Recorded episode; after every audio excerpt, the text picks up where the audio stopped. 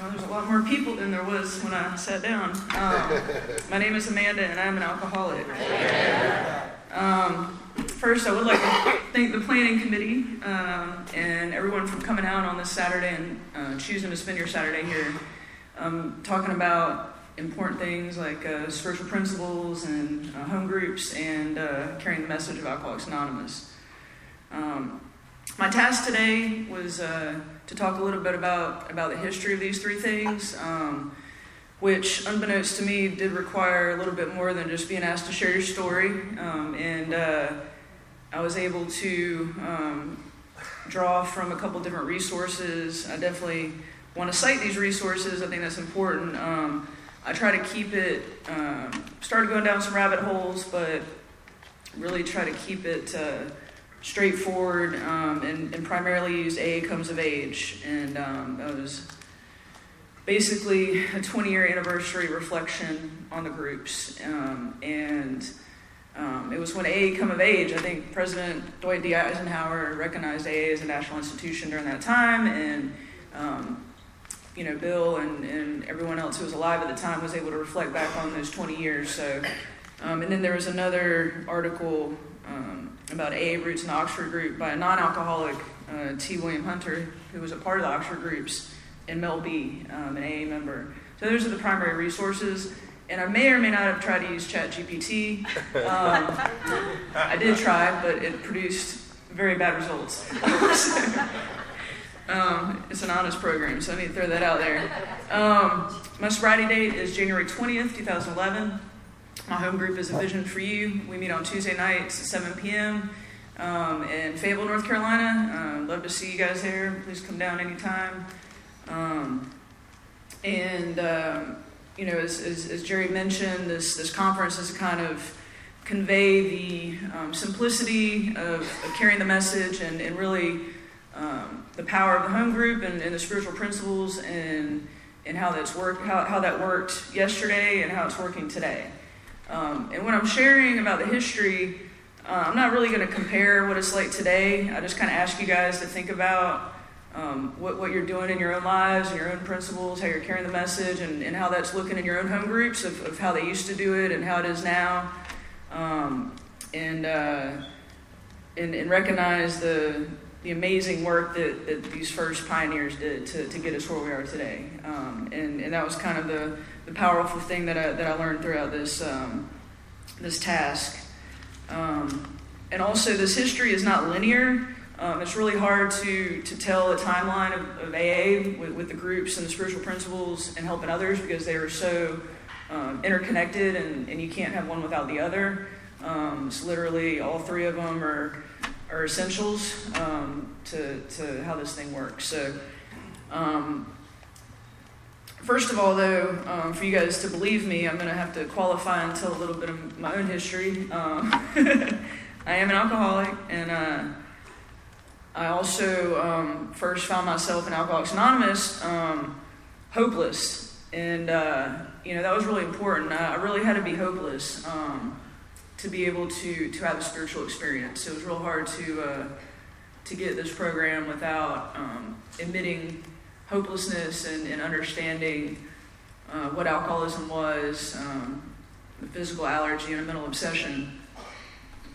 Uh, I took my first drink in about seventh grade, um, just out of curiosity. There was alcohol in the home. It wasn't abused. It was just sitting in there in the fridge, and out of curiosity, um, I drank drank some of it. I think it was like box wine, and um, I didn't drink it all. I didn't I didn't you know drink the whole box. I didn't pass out. I didn't throw up. Um, but what happened was an instant uh, mental obsession. Uh, it fixed whatever was going on. I was a, a, restless, irritable, discontented kid, very headstrong. I would write notes to, to, bargain with the tooth fairy, and I'd write notes to like, uh, you know, run away from, from, from home. But I'd let let them know where I was. Right, I'm, I'm on the playground, and I'm going to do my homework, and I'll be on the bus and go to school. So very meticulous on top of um, being disobedient. So. Um, the, and then you put alcohol on that, and it just, you know, uh, kind of made the situation worse. So I took this first drink, um, and, it, and, it, and, it, made all that restlessness go away, and um, I just couldn't wait to do it again. And I didn't become a daily drinker, um, but what happened was anytime you know, it might have been a month or two later, even three months later, but as soon as I was left home alone again, I did it again. And I just was kind of waiting for that moment. Um, or I'd go to my friend's house and I'd, you know, convince them to sneak some out of their parents. And, and so this went on and on, and the older I got, the more accessible it got. And, uh, you know, I was able to um, know which corner store to go to in high school to buy the alcohol. And um, so the older I got, uh, the more I drank. Um, I did do drugs as well. Um, so um, a lot of ego was in there. I was able to uh, get this false sense of, um, of, of ego. I, I, got expelled from school and I went to what we call like bad kid school. And uh, when I came back to my regular high school, um, I was invited to a lot of parties, and, and I was the person people called um, for, for the party favors. And, you know, I was the one that they sent to the store with the fake ID just because I was bold enough to go do it. And so this, it made me feel important. And, um, and that kind of carried on into my, into my adult drinking career.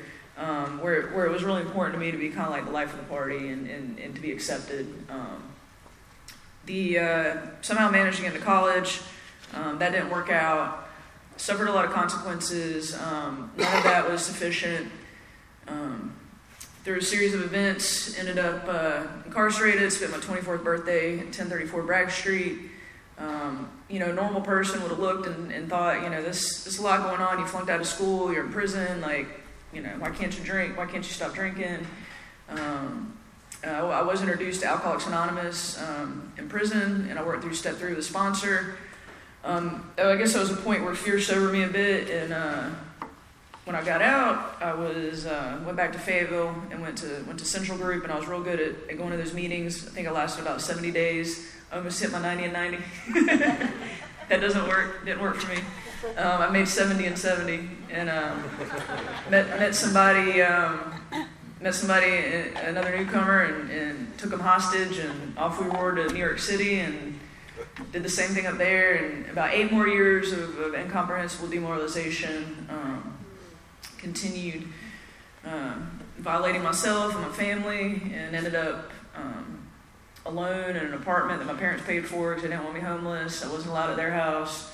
Broken relationships. Um, couldn't hold a job, and um, you know, a voice uh, said, "Hey, you know, pick up the phone and go to AA," and uh, and I did that and I walked in and uh, got a phone number from that first meeting of a, of a, young lady who became my first sponsor.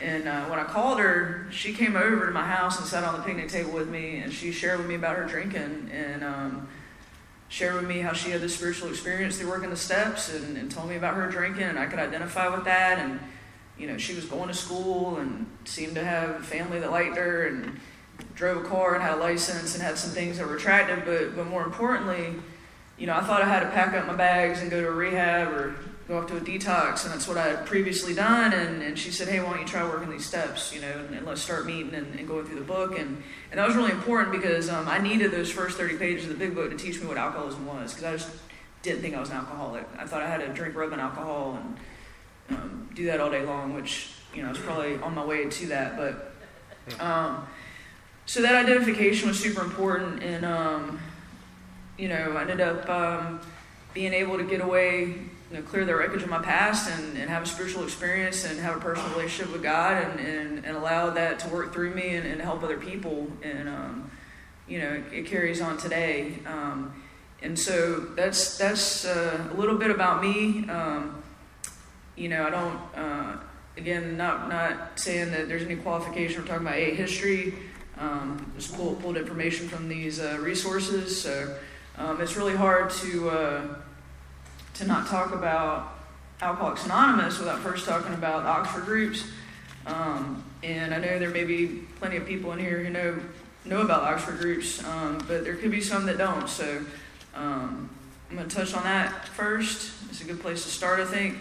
Um, the Oxford groups were, uh, were a group formed by a, name, a man named Frank Buchman.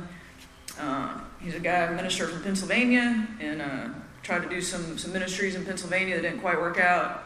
He got a little mad and, and took off to England, and um, he was uh, supposed to go to hear some other preacher in England, and I think missed the timeline or something, and ended up at this other chapel and heard heard this uh, this female priest talking about uh, a spiritual experience, and he had this uh, transforming experience where he realized that like he had to quit being mad at these people back in Pennsylvania, and, and he immediately started writing them amends and, and try to get rid of that resentment.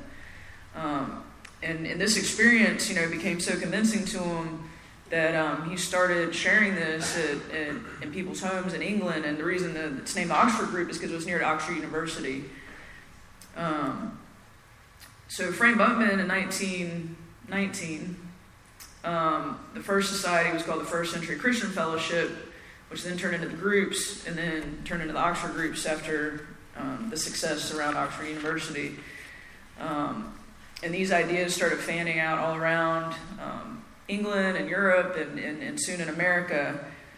So he met uh, his American connection, Sam Shoemaker, um, was kind of his like American uh, counterpart and learned these spiritual principles. I think they were in China where they met doing a ministry, but they traveled around a lot. And um, the uh, in yeah China in 1918, and, and he became Sam Shoemaker was Episcopal priest, and, and we'll get we'll get to that down the road. But he uh, he was instrumental in, in the Oxford groups in, in the United States, um, and so there's also you know, as Oxford groups were spreading throughout Europe. Um, you know, Roland H., uh, the great American businessman, the story that's in the big book, um, was getting treated with, from Dr. Carl Jung, uh, a psychiatrist in, in Switzerland, and he had come across um, some of these members of the Oxford groups, and he was uh, had kind of had that first idea about how um, you know alcoholic cases that are hopeless um, can can be fixed through a vital spiritual experience. Um, uh, Roland found this experience within the Oxford groups as well, and he's the one who passed it along to Ebby Thatcher, who then carried it to Bill Wilson. Um, in a Towns Hospital in 1934, Bill had the same kind of um, spiritual experience um, similar to other members of the Oxford group. And um, Bill saw this as a way out for, for other alcoholics. And so as the group spread in, in America, um, the stage was set in Akron, um, which brought you know AA into being out of Akron. So first, um, one lady who's really important is Henrietta Seiberling. Um, she's one that brought Bill and Bob together at our Akron home, and um, there was a phone call, I think it's uh, familiar, might have mentioned it in the intro, where uh, Bill was in Akron um, and was trying to, hard to stay sober and made a phone call and uh, got connected with, with Henrietta, um, who connected him with, with Dr. Bob. Um, so the groups in, in Akron, um, a big tire manufacturer, uh, Mr. Firestone, his son had gotten sober through uh, Alcoholics Anonymous, and he had um, about 60 team of 60 people from the Oxford group come to Akron in 1933 to conduct um, night and morning meetings all throughout the city. Um, and Henrietta Seiberling and uh, a couple named uh, Henry and, and Clarice Williams started joining in with this group through, through a 10 day session. And through this 10 day session, um, they started Wednesday night meetings um, in the Williams home. Um, and then through um, one of the main things about the Oxford group, um, they didn't really do anything until they had some quiet time and some guidance um, from God. And this was uh, a real staple and, and principle of, of, the Oxford groups. And so during during these sessions, Henrietta Seiberling had, had guidance with God, and, and, God was telling her, hey, you need to, she was praying for Dr. Bob, who was known as, as an alcoholic, and, um, and, and she got this guidance, and to, to help him. And um, they started coming to the meetings, and in these meetings, um, they spoke with a lot of honesty about their, their problems. Um, they were really upfront about what was going on in their lives. Um, they, they were vulnerable. And um, through this um, sharing of, of, of, of, what they were working on in their lives with God and their vulnerability, Dr. Bob felt comfortable enough to share with them that he kind of admitted he had a drinking problem. And so all the while, though, Henrietta Seiberling was like praying for guidance about to help this guy. And so Dr. Bob and Ann start coming to these meetings, but he's continuing to drink. And I mean, they're going to these meetings every Wednesday night, but he's still drinking for a good couple years. And she's like, listen, you know, God, I've, you know, I, don't have the answers here. You're to have to help, help send somebody to, to help this guy. And um, a few years later, um, that's when, you know, Bill W. ended up on this trip in Akron he was in the Mayflower Hotel, and, and um, he grabbed a, a minister's directory and didn't even know like who to call. He just kind of ran his finger down the directory and landed on a, an, an Episcopal clergyman named Dr. Tunks. And Dr. Tunks was in touch with the Oxford group at the time, and so he calls Dr. Tunks. Dr. Tunks connects him with Henrietta Seiberling. Um, and then Bill Wilson ended up hanging out with, with Bob and Ann for quite a while. Bob was still drinking, and Bob and Bill would pray in the mornings, and Ann would sit in the corner and, and read her Bible, and they would, you know, she he would uh, he would keep drinking. Um, he sobered up for a few weeks and ended up going to a, a medical conference. Um, Bill Bill thought he should uh, face the music and, and, go on anyway, even though he only had a few weeks of sobriety. And uh, he ended up they had to go fetch him from Atlantic City.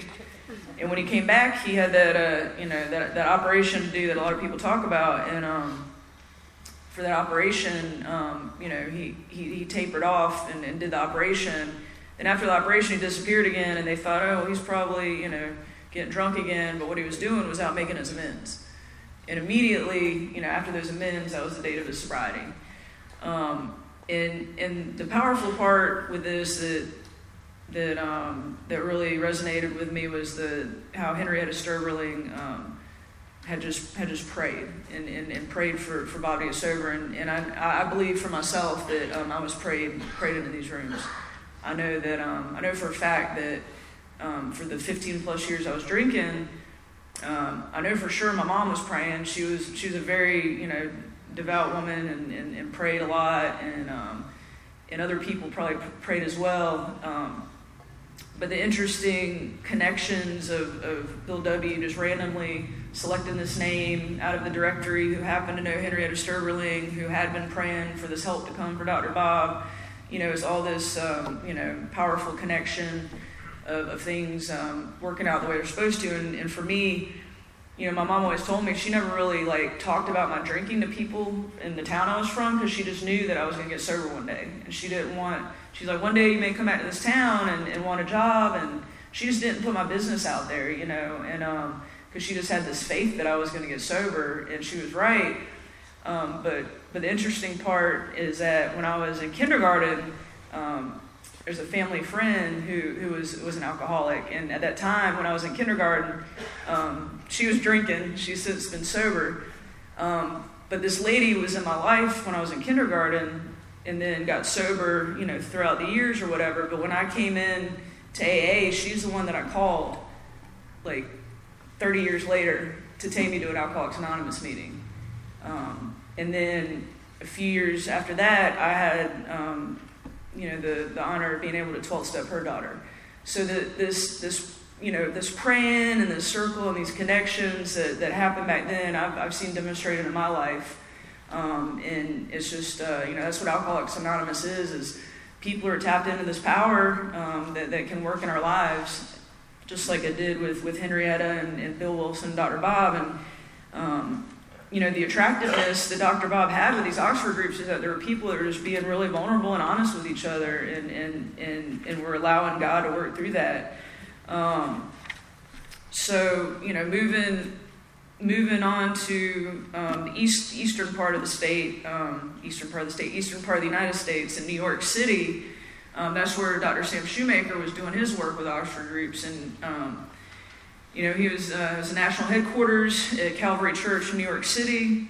Um, so Bill Wilson and his shenanigans was was running around and um, on a bender ended ended up at Calvary Mission and. Uh, they, um, I was joking with, with somebody earlier today as we are eating donuts. Back then, you know, Bill wandered into this uh, Calvary mission. They fed him a plate of beans. And he was pretty happy to have that. So, um, also speaking of, that's another thing to remember. Like when we're talking about these time period, I mean, this is like coming out of the Great Depression, post World War One. Um, you know, there's a lot of uh, a lot of varying factors to what was going on in these people's lives, um, and then for them to still have this effort to, to make Alcoholics Anonymous happen is pretty pretty impressive. So anyway, um, Bill W's uh, at Calvary Mission. Um, they were having some some Oxford group meetings there. Uh, he did have an initial spiritual experience, but he still kept drinking, similar to, to Dr. Bob. Um, but um, the ideas of, of self examination and acknowledgement of character defects and restitution for harms done that came from the Oxford groups, that's what Sam Shoemaker was able to share um, directly with, with Bill W. And um, his teachings, uh, Sam Shoemaker's teachings, really did um, the most to, to shape the spiritual climate of, of Alcoholics Anonymous and, and, the steps as they are today. Um, from 1934 to 1937, um, Bill and his wife Lois attended um, two Oxford group meetings in Manhattan, you know, all at, every time for most of the years. And another thing that, that was um, evident in a lot of these stories is that it's always, um, the family's always involved. It's always like Bill and his wife, or Bob and Ann, or someone and their wife. It wasn't, these alcoholics weren't doing things on their own, they were doing things with the family. Um, Thursday evenings were dedicated for personal sharing, and Sunday afternoons were for more, more public meetings where people could bring new friends. Um, you know, the, the, the Oxford groups definitely were impactful, um, and Dr. Shoemaker's impact on those early days um, really emphasized the spiritual principles of the steps, um, and, and that led to the, the publication of the 12 steps in the Oxford group. So the Oxford group was obviously very critical to Alcoholics Anonymous. Um, Bill and the early alcoholics um, did not remain associated with the Oxford group for a long time. Um, Bill began holding separate meetings for alcoholics um, after returning from Akron. In his uh, 1937, a group in New York City formed um, that withdrew completely from the Oxford groups. Uh, Bill always acknowledged the importance of the spiritual principles that came from the Oxford groups. Um, there are several reasons um, why, why that happened. Out in Akron, um, most of those alcoholics out there were still very deeply loyal to the Oxford groups and didn't really separate until a few years after.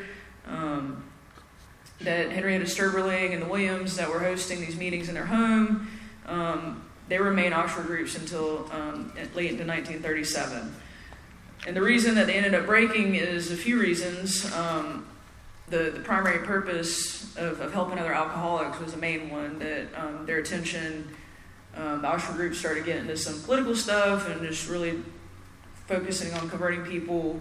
Um, and, and the, uh, the, the early members were wanting to be more focused on on helping alcoholics. Um, and you know some of the, the methodologies ended up being a little too evangelic for, for alcoholics' taste, so they wanted to tone that down a little bit. Um, and also the practice of anonymity. So the Oxford groups were pretty anonymous at the beginning. Um, however, um, later on, it became a, a, strategy of having what's called like a key position person, where they actually would go out and, and, and really say, hey, this is our spokesperson.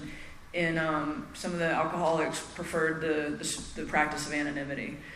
Uh, and then also public controversy. Um, the Oxford groups were kind of shaking some things up, so they kind of wanted to separate from that to be more effective at helping other alcoholics. So you hear a lot of these principles are, are evident in what we see today in our traditions and in, in, in our own personal spiritual principles that we can apply. Um, but there's always appreciation for the Oxford groups. Um, you know, one of the, the stories I read, this guy named Al, who was a retired uh, rubber engineer from the Akron area, ended up in Florida and uh, was at one of the first meetings at the Williams home. And, and, by the way, you know, these people in the Oxford group, they weren't alcoholics. They, they opened up their homes to, to alcoholics to meet there. And, and that's um, pr- pretty impressive. I don't know about you guys, but I've never gone to a non-alcoholics home for an AA meeting. So, um, so this guy Al, you know, uh, Dr. Bob was a sponsor, and he really was was involved with Oxford groups at the Williams Home, um, and established continued sobriety. And and he carried uh, uh, wallet pictures with him, which I assume probably be pretty popular. They didn't have cell phones with like you know the Instagram reels, so they had wallet-sized pictures, and um, there were shots of uh, Henry and Clarice Williams, Dr. Bob, um, Ann Smith, Ebby Thatcher, Bill and Lois, and a few others. But the very first picture on the stack was a portrait of Frank Buchman. And um, he had said that, you know, the reason he keeps his picture on top is because that's where it all began, that none of this would have happened without Frank. So, um, despite the breakings from the Oxford group, it'd be hard not to, to recognize the impact that he had on Alcoholics Anonymous. Um, you know, many AA members feel that, you know, God could have used various different methods of, of, and different channels of bringing people into AA, but, but he chose Frank Buchman and the Oxford group. And um, quote says, you know, if that bothers you, don't worry about it. it bothered Bill W. as well. um, and when the, when the group message was first presented to him by Ebby, um, but it all worked out. Um, one of the significant pieces about, about how, how, you know, groups formed and people got connected were, were um, actual groups themselves, but also um, non-alcoholic friends and, and, and uh, friends in medicine and the press and, and the religion. Like none of us would be here without that. And I see the public information table back there, and um, you know it's uh, it's interesting.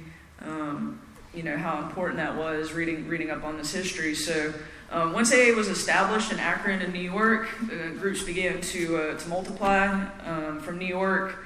They ended up reaching Philadelphia and Washington D.C.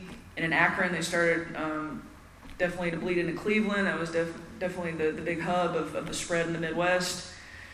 Um, the AA message um, was able to spread through these groups through various reasons. Uh, we heard earlier in the introduction um, about William Duncan Silkworth, who helped Bill W. at Towns Hospital and described the obsession of the mind that compels us to drink, an allergy of the body that condemns us to go mad or die. Uh, Dr. Silkworth showed Bill how to um, talk about this hopelessness and spiritual awakenings uh, effectively with alcoholics. Um, he, Dr. Silkworth put his career on the line by letting Bill Wilson go into these uh, facilities behind him at Towns Hospital and talk to these alcoholics. Um, and after six months with no success, uh, Dr. Silkworth kind of told Bill, hey, why don't you quit preaching and just kind of share the facts, right? Um, uh, and so uh, the hospital's owner, Charles B. Towns, ended up also becoming a supporter and giving a loan of $4,000 to print the book Alcoholics Anonymous, uh, which um, some of us know Dr. Silkworth wrote the introduction. Um, it is estimated that Dr. Silkworth, with the nickname Silky, and a redheaded nurse named Teddy, um, with cooperation with AA, helped saw more than 10,000 alcoholics in New York's Knickerbocker Hospital and close to 40,000 throughout his career. The partnership between Silky and Teddy was inspired by the works being done by Dr. Bob and Sister Ignatia out in Akron. The partnership between medicine and AA continues today and was vital to the formation of AA. Um, I know that um, when I first uh, had experience with helping other alcoholics, was in a detox center. Um, and I know the, the picture on the flyer, I think it's here in front of me, where you see uh, Bill and Bob sitting next to the bed of Bill Dotson. Um, you know, I've gone to detox centers and seen people in hospital gowns, but I can't say I've ever sat next to somebody's hospital bed and, and shared the message of Alcoholics Anonymous. Not that I wouldn't be willing to, but you know, things have changed a little bit um, to where you know the, the accessibility is beyond that point, and um, so um, I also have been uh, able to be more active on a on a cooperation with professional community and public information committee um, in Fayetteville and um, after reading some of this history, I feel like we got a lot of work to do um, because it's just so evident how um, important connecting with doctors and, and the press and, and um, religious people was to the, to the spread of Alcoholics Anonymous. So today we have um, websites which are which are effective, um, and, and we do have one in my district, but you know, I don't. I, I talk to my prim- my own primary care doctor and let him know I was an alcoholic um, they've never called me to say, hey, I've got a case. Um, my priest has one time. Um, and so I do share these things with, with people I know. Um, but so far, it's not, you know, this was kind of the main way that they were reaching alcoholics at the beginning, um, was through people in, in, in medicine and religion. So in the New York group, a guy named Henry P. Um, got sober in Towns Hospital and carried the message New, um, in New Jersey. He was known in New Jersey, and he was ended up being Bill's partner in the Works Publishing, which printed um, the big book Alcoholics Anonymous. So now uh, the little small groups that are meeting in houses are starting to get a little organized, and, and Bill, being the, the genius businessman he is, is like, all right, we got to get get some uh, LLCs in place and some some publishing companies in place. And I mean, he wasn't wrong. Um, luckily, he had the, the savvy to do that. Um, and so um, Fitz M, um, whose story can be found in our Southern Friend in the Big Book, um, when they started writing the Big Book, you know, uh, Henry and this guy named Jimmy B, um, who was a, a salesman and a, and, a, and a, former atheist, they would argue with Fitz about the depth of the religious content in the Big Book. And this went on and on, several iterations of, of how deeply religious the Big Book should be and, um, you know, how, how the approach should be taken went back and forth. And Fitz lived in Maryland, so he would go up to New York City during this process, and they would talk about the spiritual angle of the book. And this is how God, as we understood Him, came about. They finally decided on a middle road. Um, but despite their differences, uh, Fitz and Jimmy were determined to carry the message. So Jimmy headed to Philadelphia and started uh, a group there in 1940, and then Fitz started a group in Washington. Um, the meeting in Philadelphia was started in the home of George S. He was a loner, and, which meant he didn't have any connection with any groups. He sobered up after reading an article um, by Morris Markey called Alcoholics and God. Um, and then he wrote up to, to, to the office, and, and, and he was. he was depressed and drinking whiskey and laudanum, and I googled what laudanum is, and it's a mixture of opioids and alcohol. So uh, George S. was like pretty, pretty, pretty, uh, pretty laid out, and he read this article and and, and, and decided he was going to write to the New York office. And then this guy Jimmy, who was a salesman, went down to, to who traveled that territory, went down to Philadelphia, and they started the meeting out in, in, in Philadelphia. Now, all this guy George had was this article about Alcoholics and God. He didn't have a big book. He didn't have meetings. He didn't even know anyone. Um, he read this article and and and hard, hardcore went off the whiskey and, and laudanum and, and got sober. And then Jimmy, the traveling salesman, came down. And this group in Philadelphia was, was really significant and attracted the attention of uh, three prominent physicians in Philadelphia um, that produced one of the first alcoholic clinics um, in the United States. Um, and then one of the physicians, Dr. Hammer, was friends with the owner of the Saturday Evening Post that produced um, the Jack Alexander article, Alcoholics Anonymous, which led to the national attention. So you got this one guy, George S., who's a, uh, sipping on his whiskey and laudanum and reading this article about alcoholics and God, and then the salesman Jimmy comes down and they start this group that turns into an alcoholic clinic and then leads to the writing of this article of Saturday Evening Post, which draws national attention to Alcoholics Anonymous. So there's that other um, woven connection of, of, of, God working through through people that, that nobody could ever you know make up. Right, this stuff can't can't be made up. Um, and the fact that this loner didn't have any um, books or, or, meetings just kind of made me think about what kind of tools I had when I was a newcomer. Um, and, and I came in, we, we didn't have a meeting guide app. We had a, we had a three, three trifold pamphlet with the meetings in it where the ladies like wrote all their numbers on the back of it, which was nice. Um, and uh, we did have an intergroup, and um, we didn't have a website, um, but I did have a big book. Um, but uh, you know, I, I, I, had traveled like uh, my second year in recovery. I traveled to to an area where there was an AA, uh, a remote area in West Africa, and um, I kind of felt like a loner. I didn't have you know a solution. I wasn't a newcomer, but. Um, you know, I was under my mosquito net, and uh, back then they had before this was before Zoom. They had they actually an AA online intergroup, and it was like you chatted the meetings with people. and that's all I had. You know, I did end up hopefully connecting with some alcoholics towards the end of my trip, but like, you know, I, I can't imagine. I guess back then that's what they did. You know, they wrote letters and, and read articles. So similar similar experiences. So, um, you know, we're grateful with technology, um, the access we have now for Alcoholics Anonymous. So, good old George was a that that article impacted him, and God spoke to him, and he he, uh, transformed AA in, in, in a lot of ways. So, um, so Fitz, good old Fitz, he didn't have that much success in Washington. I think Fitz was probably preaching to a lot of people, and uh, they uh, they didn't have much success in Washington. But, but right before he died, um, a few people did get sober in that area, and a seed was planted. And his sister had loaned him thousand dollars to help print the big book, um, and kind of was was celebrating. And these seeds that got planted. And, I don't know about you guys, but I don't think my brother would have loaned me thousand dollars if I come to him and said, you know, hey, um, me and my drunk friends are going to print a copy of the big book. Can I get a thousand dollars? I mean, that's a lot of money now, much less back then. Um, and then there's uh, Marty, um, who was uh, not the very first female alcoholic, but but the, the first one that, that had continuous sobriety um, was being treated by Dr. Harry Tiebout, and, and um, he had somehow got himself a pre-publication of the Big Book manuscript and slipped it to her in this in this asylum, and uh, she got sober and, and started holding meetings on the sanitarium grounds in uh, Greenwich, Connecticut, and um, she also would go to New York and visit with Bill and Lois in their house. Meanwhile, out in the Midwest, um, uh, the Akron group had, had, spread to Cleveland. Um, and they were really um, having some, some good success there. Dr. Bob and, and Sister Ignatia were at St. Thomas's Hospital, um, working with alcoholics on their bed. Um, they, they took off to Cleveland, started to do the same thing. Clarence S. and his wife Dorothy um, had, a, had a group form up around them in Cleveland with a few successful cases.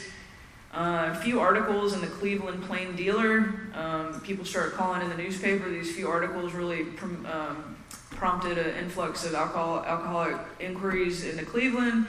Um, and Clarence and Dorothy were, were started working with, with the city hospital, but then they had to start working with other hospitals, and um, they became loaded with, with cases of alcoholics. And um, they had to actually call in clergymen and doctors to start helping because there just wasn't enough A's at the time to help. So the clergymen and the doctors were familiar with, with the approach of, of spiritual principles and, and depending on God to help these alcoholics as well.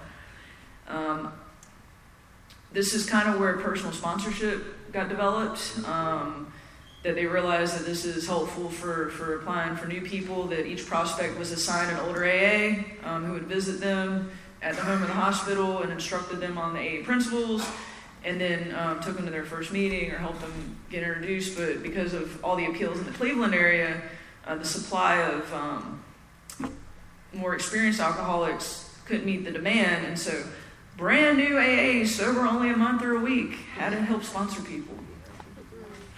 So that was pretty cool. Brand new AAs, weaker and what can help sponsor people.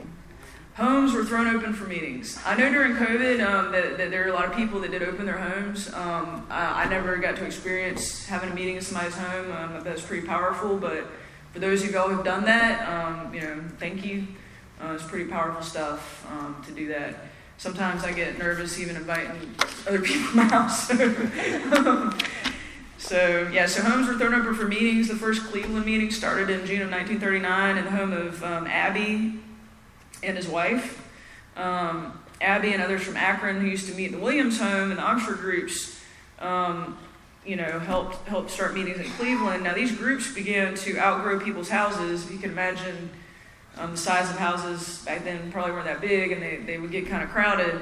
So then they started out to go to small halls and church basements.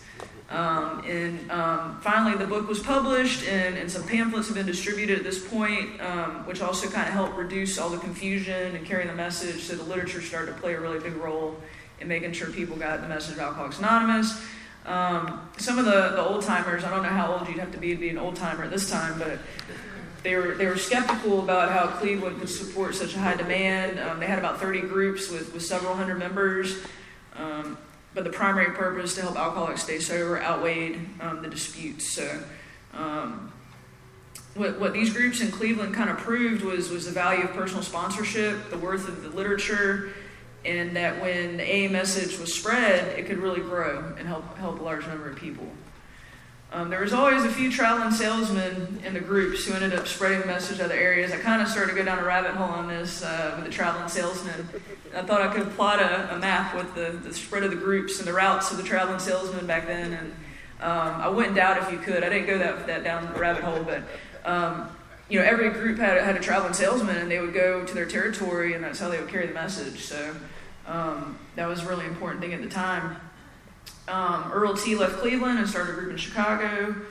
Um, after a few sober cases, um, there was another woman named Sylvia, and Earl and Sylvia began ho- hosting meetings in their homes in Chicago.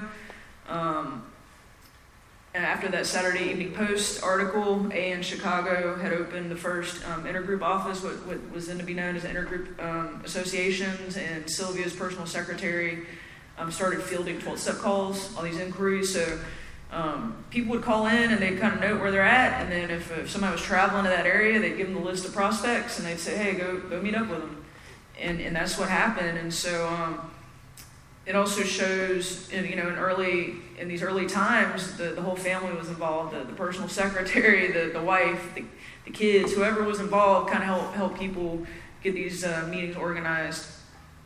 Um, so Earl's wife, Katie, was, was somewhat fundamental in, in following the footsteps of Anna Lois for the AA family group. She uh, um, really contributed to, to getting the, the families together and, and having that, that group. Um, a guy named Archie T went to Detroit after working with Dr. Bob um, and worked with a non alcoholic named Sarah Klein who hosted meetings in her basement. So I'm to have to start looking for these non alcoholics that want to help out here and host meeting in their basements. Um, few people got sober in Detroit, and then uh, out of Detroit, Larry J went from Cleveland to Houston, uh, where he again connected with the press, wrote some articles in the Houston press, and it got got the word going around in Houston. And from Houston, Um, people went to Austin, Tampa, and Dallas. One of the funny stories is a guy named Irwin M., who was a boisterous Venetian salesman, and he had a big, huge territory in the South, from like New Orleans to Atlanta. And they had a lot of inquiries in the New York office from, from prospects in the Southern. No one had really kind of gone down South. And uh, Irwin was kind of this like, uh, I guess you'd call him a wild card, right? You didn't really know what to expect from old Irwin, right?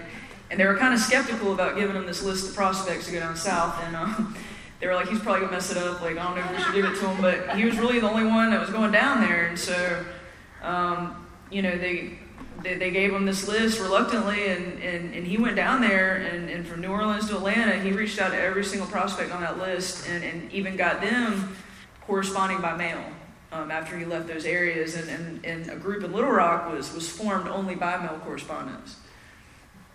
So the impact of, of these, these travelers and, and and the groups and the press and the medicine and the religion and, and the families all coming together to create, you know, what we have here in this room 88 years later, um, you know, is, is evident today and, and really is, um, is very powerful. Um, so, so going back to, to Bill's experience with, with Ebby Thatcher and getting sober, um, that talk in his kitchen, you know, um, the story in the big book about Bill Wilson, um, and then Bill going to Calvary Mission, um, and then you know Ebby um, brought Bill W. a William James copy of Spiritual Experience because Bill was struggling with the spiritual aspect of things, and the big thing that, that came about out of that book was um, a concept or a principle called deflation at depth, which was just complete hopelessness and, and deflation of ego. And, and Dr. Jung had told this to, to Ebby as well about how hopeless alcoholism was, and the Dr. Silkworth's combination of, um, you know, the, the hopelessness of, of alcohol. But Bill really didn't believe it until Ebby came and told him, right? He heard it from these doctors, how hopeless he was, but until one alcoholic shared his story with another, he didn't, then didn't really realize um, of his condition. So, um, after this experience at his table, Bill envisioned, you know, this idea of, of a chain reaction of, of alcoholics carrying this message to other alcoholics. And um, after Bill's experience with Bob and Akron, um, Dr. Silkworth um, told Bill, you know, he was a little frustrated with Dr. Bob because he met with him and prayed with him and preached to him, and he's, he still went again sober. And, and he said, you know, um, you have, you've had nothing but failures because you're just preaching. Um, you know, you're talking to him about the the Oxford Group perspective and, and being absolutely honest, absolutely pure, absolutely unselfish, and absolutely loving. Um, and for a lot of alcoholics, that's a big order. Um, and then you top it off by talking about this big spiritual experience you had of yours. He was like, no wonder they're pointing their fingers at their head to go out and then going out and getting drunk. He said, why don't you turn your strategy the other way around? Um, you know, you're the guy who, who once showed me the book by William James, which said that deflation at depth is the foundation of spiritual experiences, and that people have to be deflated first, they have to be hopeless, um, you know, before they can have a spiritual experience, and that um, pour into them this idea of the obsession of the, of the mind and the body, um, and that coming from another alcoholic. Um, that will, you know, crack these egos and, and, let them let them have this, and, and then you can try, you know, sharing the, the, the spiritual principles. So, um, that's when Bill went back to Bob and, and just tried talking to him and, and, shared with him one alcoholic with another, and um, realizing that they were just kind of uh, shoulder to shoulder. You know, they weren't better than the other one. There was two alcoholics, and, and then also realized that, that, that him sharing that was helping him.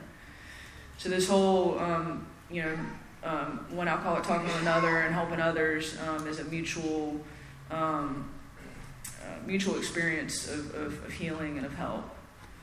Um, so, you know, they went down and, and, started helping a lot of people in Akron. They met Bill W. Um, you know, going fast forwarding, we, we, we, talked about the progression of the growth of AA.